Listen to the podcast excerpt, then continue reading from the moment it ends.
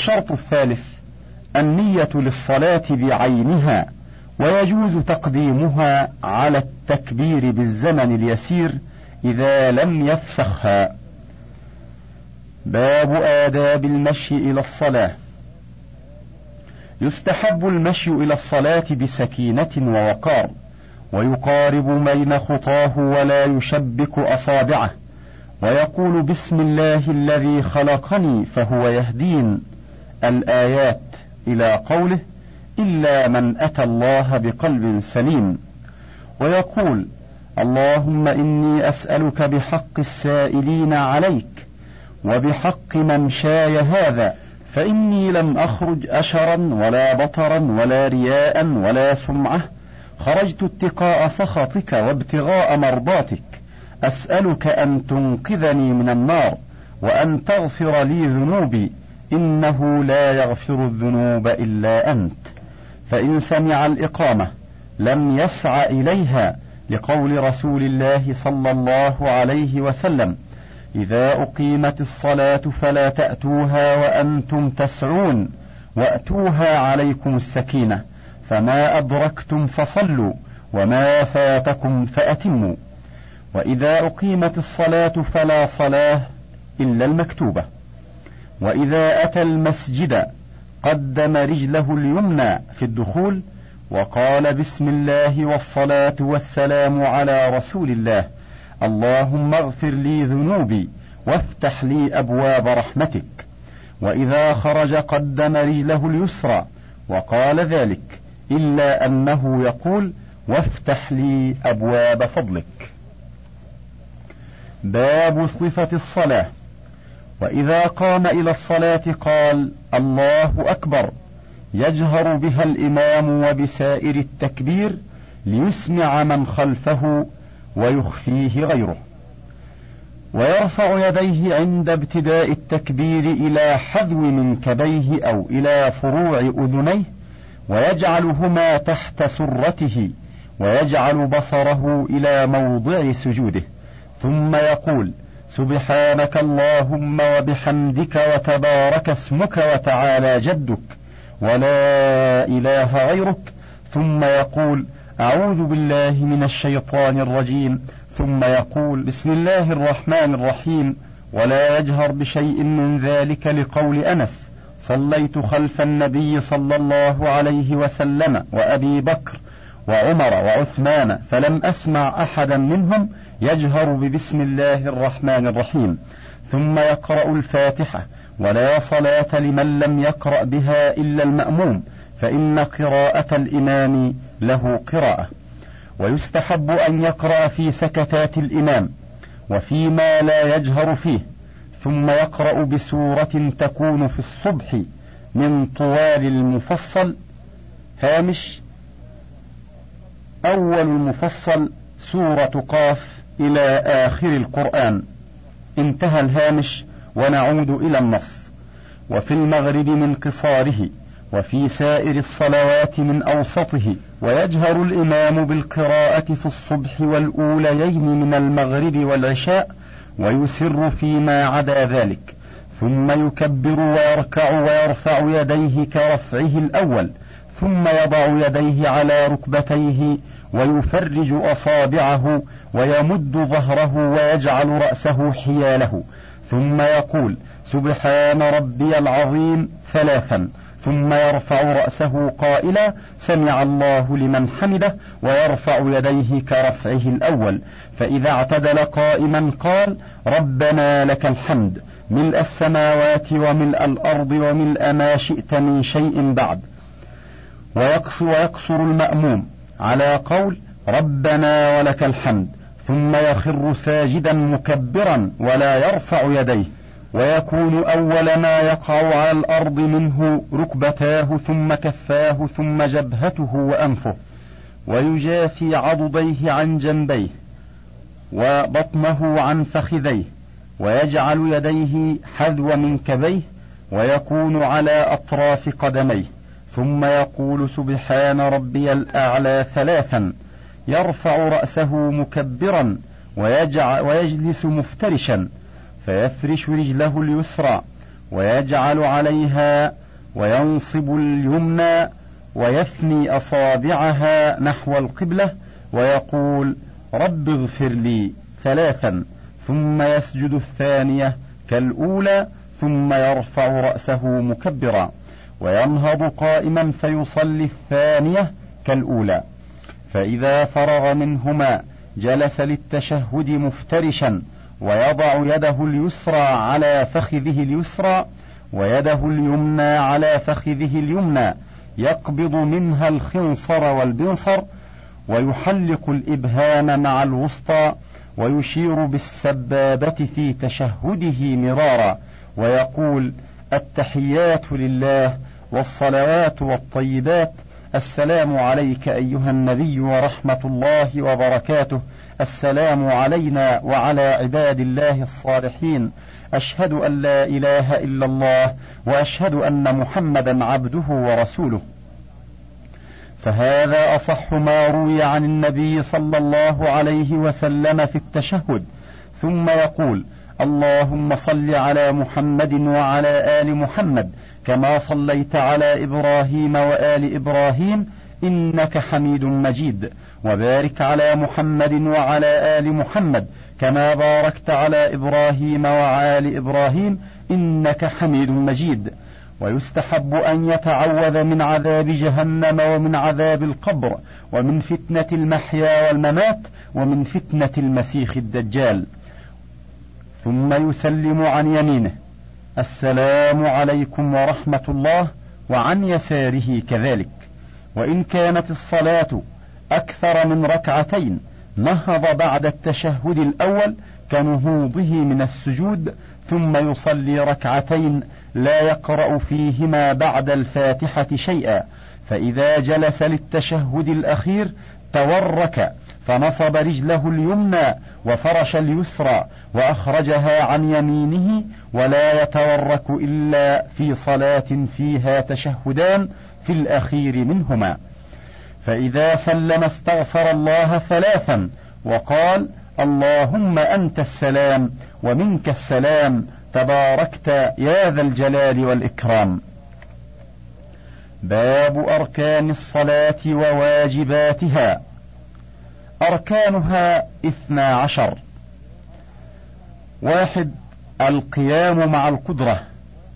اثنين وتكبيرة الإحرام. ثلاثة وقراءة الفاتحة. أربعة والركوع. خمسة والرفع منه. ستة والسجود على السبعة الأعضاء. سبعة والجلوس عنه. ثمانية والطمأنينة في هذه الأركان. تسعة والتشهد الأخير عشرة والجلوس له إحدى عشر والتسليمة الأولى اثنا عشر وترتيبها على ما ذكرنا. فهذه الأركان لا تتم الصلاة إلا بها. وواجباتها سبعة التكبير غير تكبيرة الإحرام والتسبيح في الركوع والسجود مرة مرة. والتسبيح والتحميد في الرفع من الركوع وقول رب اغفر لي بين السجدتين والتشهد الأول والجلوس له والصلاة على النبي صلى الله عليه وسلم في التشهد الأخير فهذه إن تركها عمدا بطلت صلاته وإن تركها سهوا سجد لها وما عدا هذا فسنن لا تبطل الصلاة بعمدها ولا يجب السجود لسهوها. باب سجود السهو والسهو على ثلاثة أضرب. أحدها زيادة فعل جنس من الصلاة كركعة أو ركن فتبطل الصلاة بعمده ويسجد لسهوه. وإن علم وهو في الركعة الزائدة جلس في الحال وإن سلم عن نقص في صلاته أتى بما بقي عليه منها ثم سجد. ولو فعل ما ليس من جنس الصلاة لاستوى عمده وسهوه. فإن كان كثيرا أبطلها وإن كان يسيرا كفعل النبي صلى الله عليه وسلم في حمله أمامة وفتحه الباب لعائشة فلا بأس. هامش. أمامة هي بالضم ابنة بنته زينب. صلى بالناس وهو حاملها على عاتقه. إذا ركع وسجد وضعها وإذا قام حملها رواه الشيخان وأصحاب السنن إلا الترمذي. روى أبو داود. عنها أي عن عائشة قالت كان رسول الله صلى الله عليه وسلم يصلي والباب عليه مغلق. فجئت فاستفتحت فمشى ففتح لي ثم رجع إلى الصلاة وقد كان باب حجرتها في جهة القبلة وقريبا منه لصغر الحجرة. انتهى الهامش. ونعود إلى النص. الضرب الثاني النقص.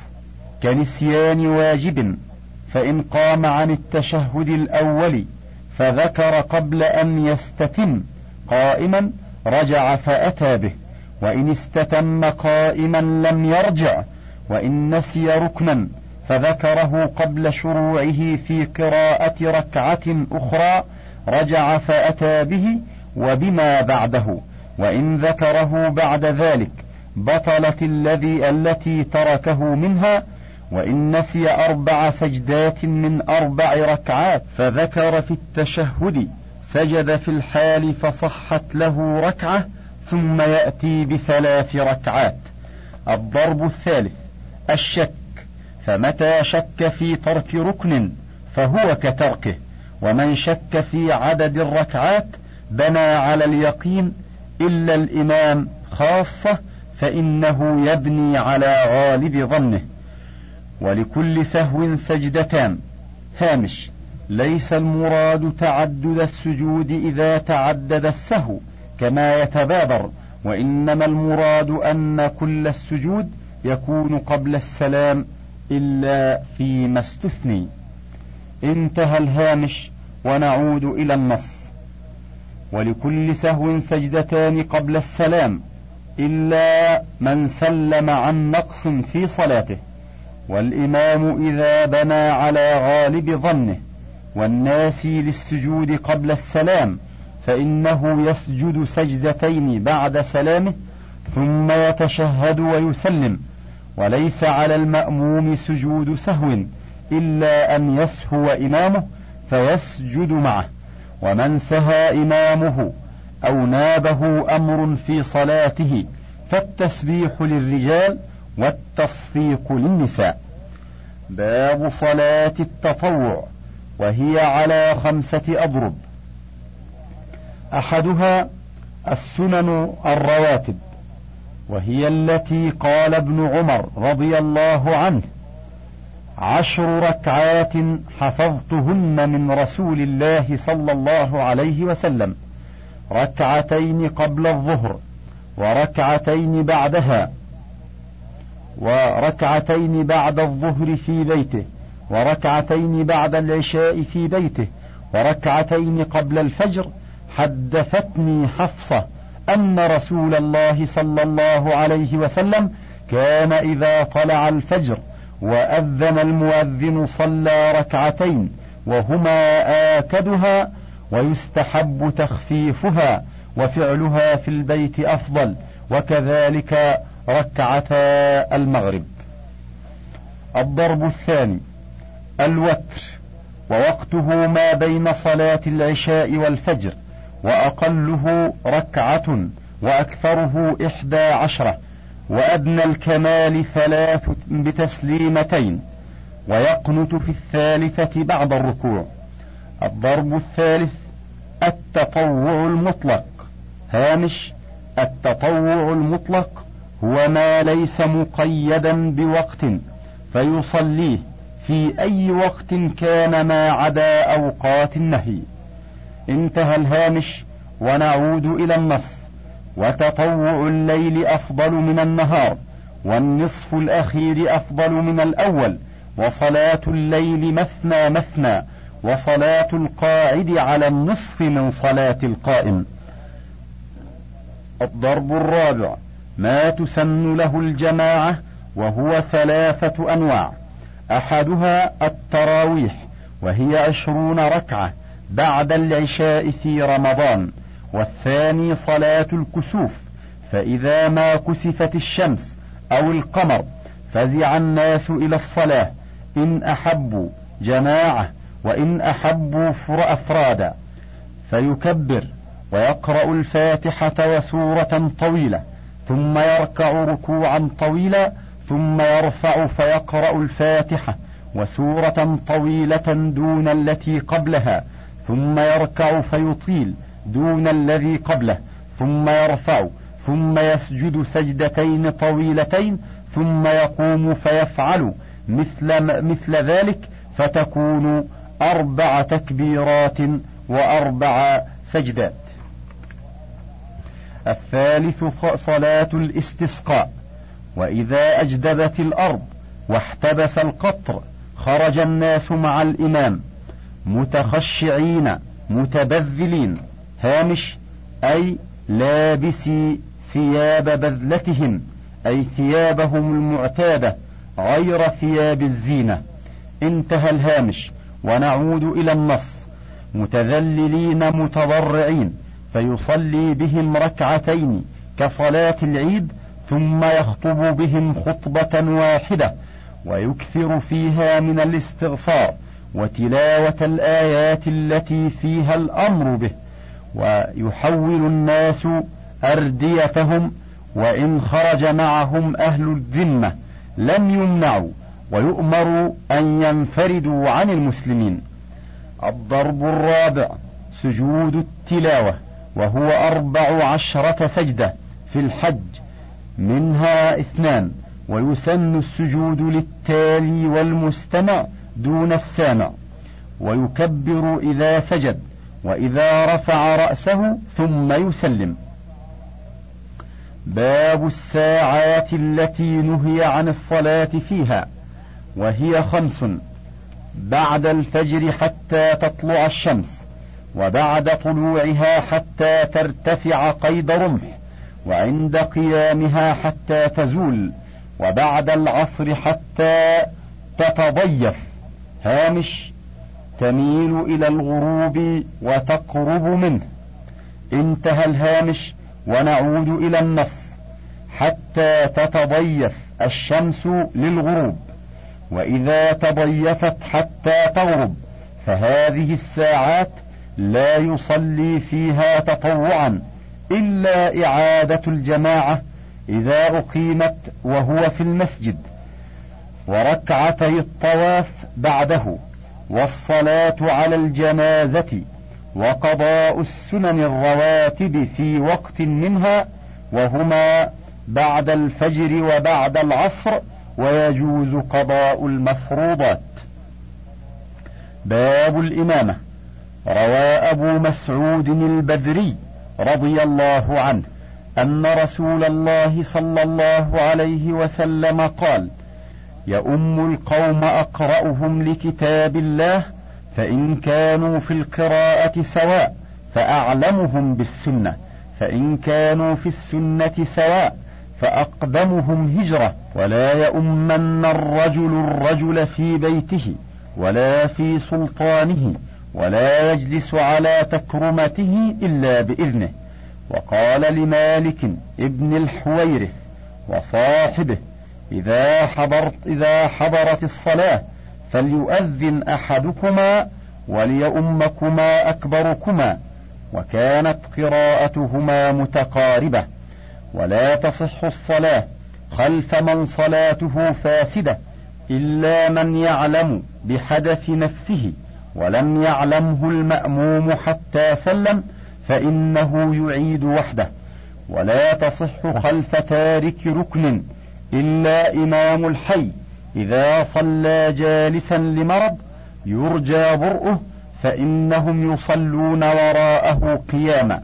ولا تصح إمامة المرأة ومن به سلس البول والأمي الذي لا يحسن الفاتحة أو يخل بحرف منها إلا بمثلهم. ويجوز ائتمام المتوضئ بالمتيمم. والمفترض بالمتنفل وإذا كان المأموم واحدا وقف عن يمين الإمام فإن وقف عن يساره أو قدامه أو وحده لم تصح إلا أن تكون امرأة فتقف وحدها خلفه. وإن كانوا جماعة وقفوا خلفه فإن وقفوا عن يمينه أو عن جنبيه صح. فإن وقفوا قدامه أو عن يساره لم تصح. وإن صلت امرأة بنساء قامت معهن في الصف وسطهن وكذلك إمام الرجال العراه يقوم وسطهم وإن اجتمع رجال وصبيان وخناثا ونساء قدم الرجال ثم الصبيان ثم الخناثا ثم النساء. ومن كبر قبل سلام الإمام فقد أدرك الجماعة ومن أدرك الركوع فقد أدرك الركعة وإلا فلا. باب صلاة المريض. والمريض إذا كان القيام يزيد في مرضه صلى جالسا فإن لم يطق فعلى جنبه لقول رسول الله صلى الله عليه وسلم لعمران بن حسين صل قائما فإن لم تستطع فقاعدا فإن لم تستطع فعلى جنبك فإن شق عليه فعلى ظهره فإن عجز عن الركوع والسجود أومأ إيماء. وعليه قضاء ما فاته من الصلوات في إغمائه وإن شق عليه فعل كل صلاة في وقتها فله الجمع بين الظهر والعصر وبين العشاءين في وقت إحداهما فإن جمع في وقت الأولى اشترط نية الجمع عند فعلهما واستمرار العذر حتى يشرع في الثانية منهما وألا يفرق بينهما إلا بقدر الوضوء وإن أخر اعتبر استمرار العذر إلى دخول وقت الثانية وأن ينوي الجمع في وقت الأولى قبل أن يضيق عن فعلها. ويجوز الجمع للمسافر الذي له القصر ويجوز في المطر بين العشاءين. باب صلاة المسافر. وإذا كانت مسافة سفره ستة عشر فرسخا وهي مسيرة يومين قاصدين. هامش يسير الأقدام ودبيب الأحمال. انتهى الهامش ونعود إلى النص. وكان مباحا له فله قصر الرباعية خاصة إلا أن يأتم بمقيم أو لم ينوي القصر أو نسي صلاة حضر فيذكرها في السفر أو صلاة سفر فيذكرها في الحضر فعليه الإتمام وللمسافر أن يتم والقصر أفضل وإن والإقامة أكثر من إحدى وعشرين صلاة أتم وإن لم يجمع على ذلك قصر أبدا. باب صلاة الخوف. وتجوز صلاة الخوف على كل صفة صلاها رسول الله صلى الله عليه وسلم والمختار منها أن يجعلهم الإمام طائفتين.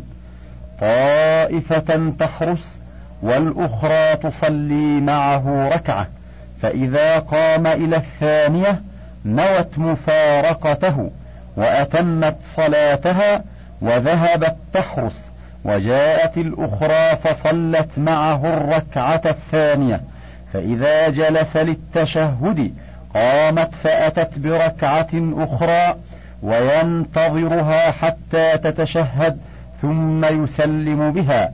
وإذا اشتد الخوف صلوا رجالا أو ركبانا إلى القبلة وإلى غيرها يومئون بالركوع والسجود وكذلك كل خائف على نفسه يصلي على حسب حاله ويفعل كل ما يحتاج إلى فعله من هرب أو غيره. باب صلاة الجمعة. كل من لزمته المكتوبة لزمته الجمعة. إذا كان مستوطنا ببناء بينه وبينها فرسخ فما دون ذلك. إلا المرأة والعبد والمسافر والمعذور بمرض أو مطر أو خوف وإن حضروها أجزأتهم ولم تنعقد بهم إلا المعذور إذا حضرها وجبت عليه وانعقدت به. هامش المعنى أنه إن كان أحد المذكورين هو المتمم للأربعين لم يصلوها جمعة. انتهى الهامش ونعود إلى النص. ومن شرط صحتها فعلها في وقتها في قرية.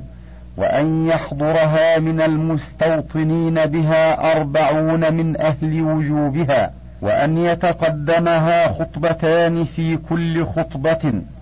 حمد الله تعالى والصلاة على رسوله صلى الله عليه وسلم وقراءة آية والموعظة.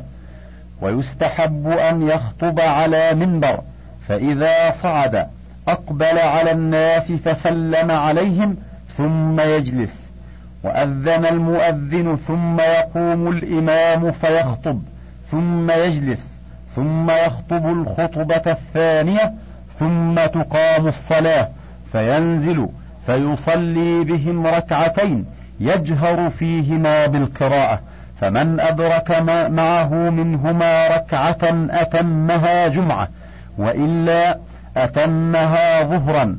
وكذلك إذا خرج الوقت أو نقص العدد وقد صلوا ركعة أتموها جمعة وإلا أتموها ظهرا. ولا يجوز أن يصلي في المصر أكثر من جمعة إلا أن تدعو الحاجة إلى أكثر منها.